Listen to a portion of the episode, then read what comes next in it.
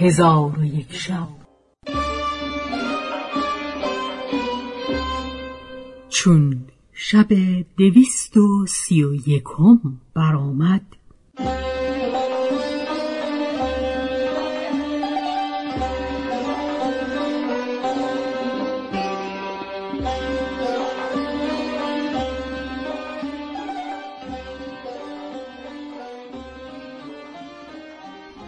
گفت ملک جوانبخت چون خداوند خانه به نزدیک رسید در خانه را گشوده یافت. اندک اندک بیامد و سر پیش آورد. ملک امجد را دید با دختر نشسته طبق میوه و آلت شراب در پیش نهاده اند و همان وقت ملک امجد را قده در کف و چشم بر در بود. چون چشمش به چشم خداوند خانه بیفتاد گونهش زرد شد و دست او بلرزید.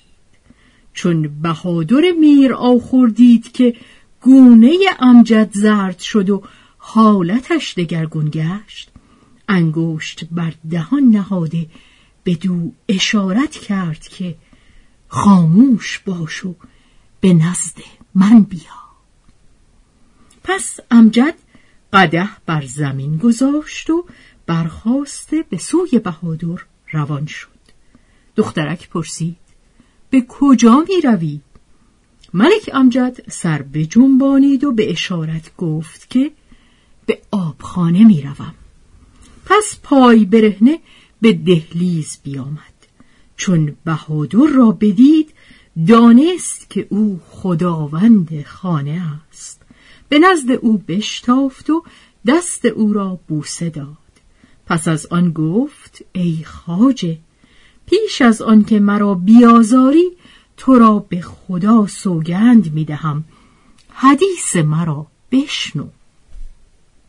پس قصه خود را از آغاز تا انجام باز گفت و بنمود که به اختیار خود به خانه در نیامده و قفل را دخترک شکسته و در گشوده است.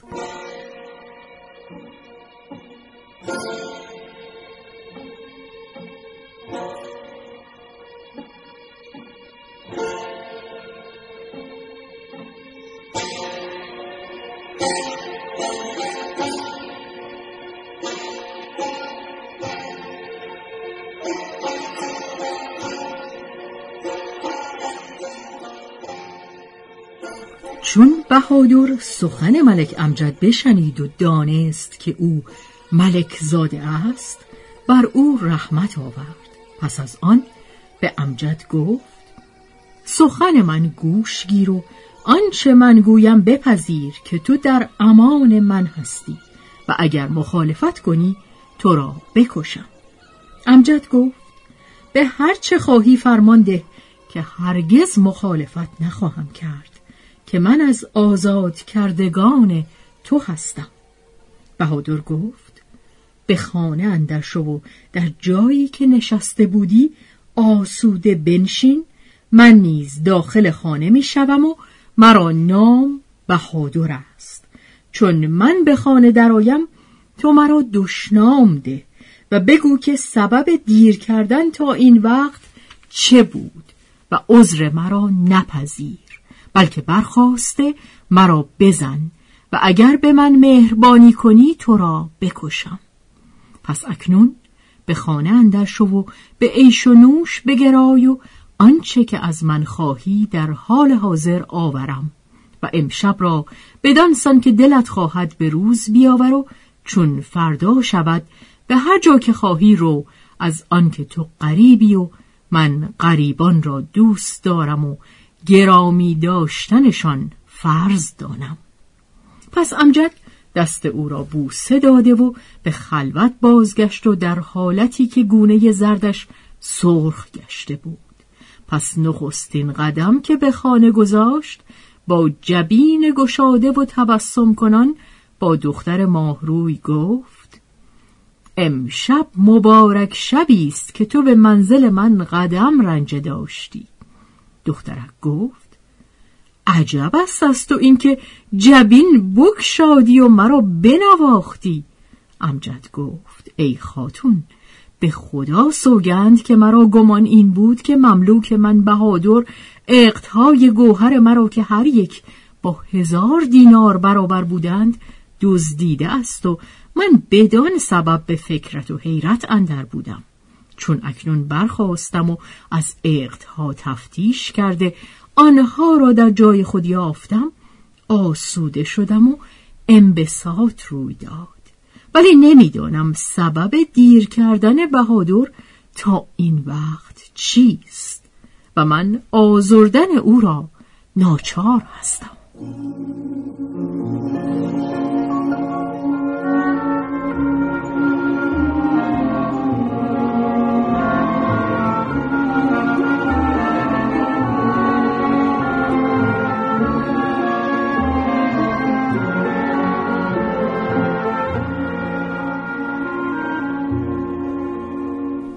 پس دخترک.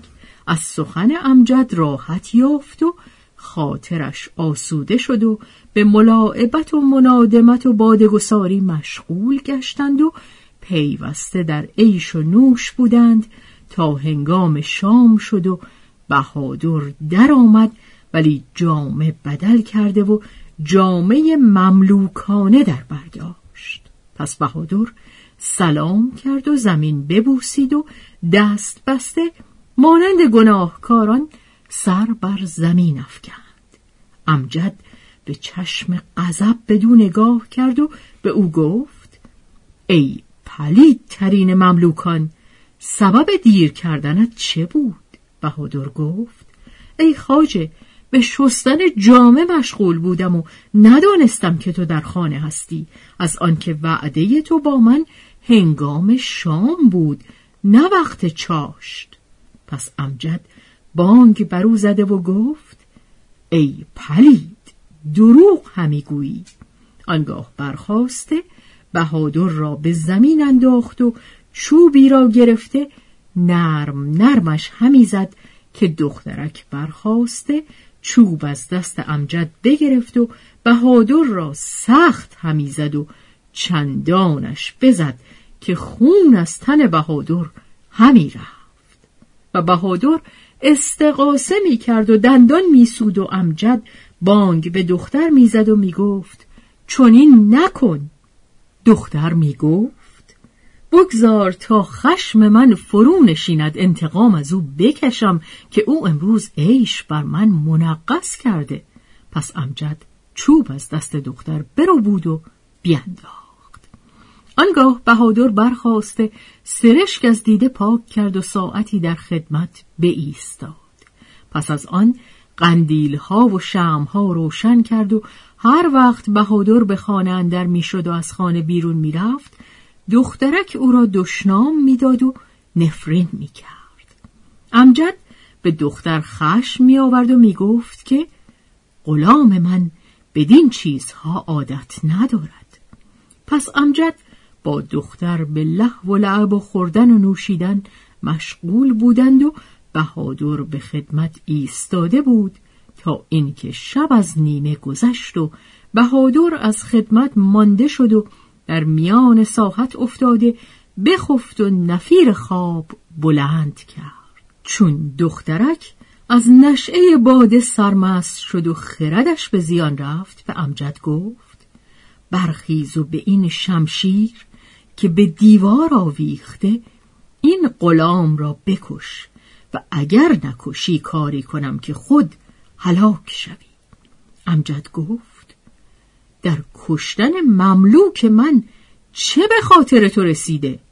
دختر گفت بی کشتن او عیش بر من حرام است و اگر تو برنخیزی و او را نکشی من خواهمش کشت. امجد گفت به خدا سوگندت می‌دهم که چون این کار مکن. دختر گفت ناچار این کار باید بشود. پس دخترک تیغ گرفته از غلاف برکشید و خواست که بهادر را بکشد. امجد با خود گفت که این مرد با من نیکویی کرده و سر ما بپوشید و از روی احسان خود را مملوک شمرد. ما چگونه این را به کشتن پاداش دهیم؟ هرگز این کار نخواهم کرد. پس به دخترک گفت چون از کشتن او گریز نیست من به کشتن غلام خود سزاوارترم. آنگاه شمشیر از دست دخترک بگرفت و تیغ به گردن او بزد.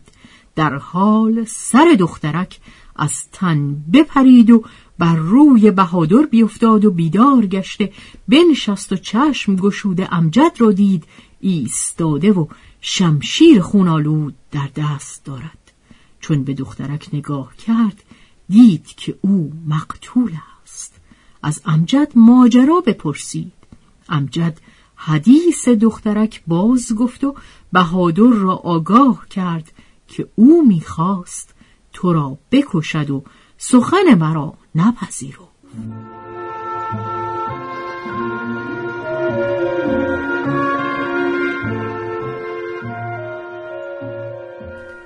پس بهادر برخواسته جبین امجد را بوسید و گفت ای خاجه کاش بر او بخشوده بودی. اکنون که حادثه روی داده باید او را پیش از دمیدن صبح بیرون کنی. پس بهادر برخواسته دخترک را به عبا در پیچید و به جوال اندر بنهاد و خود برداشت و به امجد گفت تو قریبی و راه به جایی نداری. در همینجا بنشین و تا هنگام برآمدن آفتاب به انتظار من باش. اگر من بازگشتم با تو نیکویی ها کنم و در پدید آوردن برادرت کوشش ها به جا آرم. و اگر آفتاب براید و من به سوی تو باز نگردم بدان که من کشته گشتم و این خانه با آنچه در اوست از آن تو. پس بهادر جوال به دوش گرفته از خانه بیرون شد و از کوچه و بازار همی رفت و قصد دریا کرده بود که او را به دریا در اندازد. چون به دریا نزدیک شد شهنه و سرهنگان به دو گرد آمدند و چون او را بشناختند در عجب شدند. پس از آن جوال بگشودند کشته ای در آن بدیدند.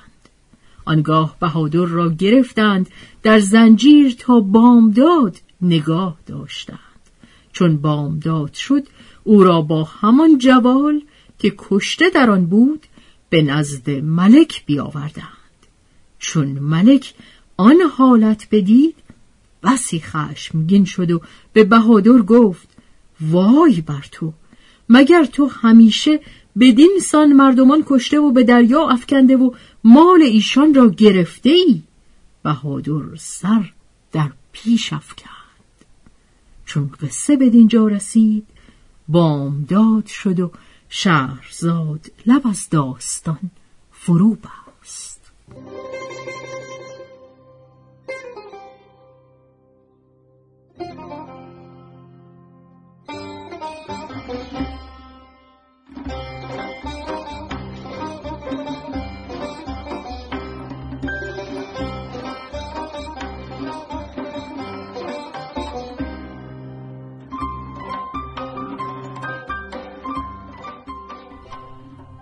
به روایت شهرزاد فتوهی. تنظیم از مجتبا میرسمیعی.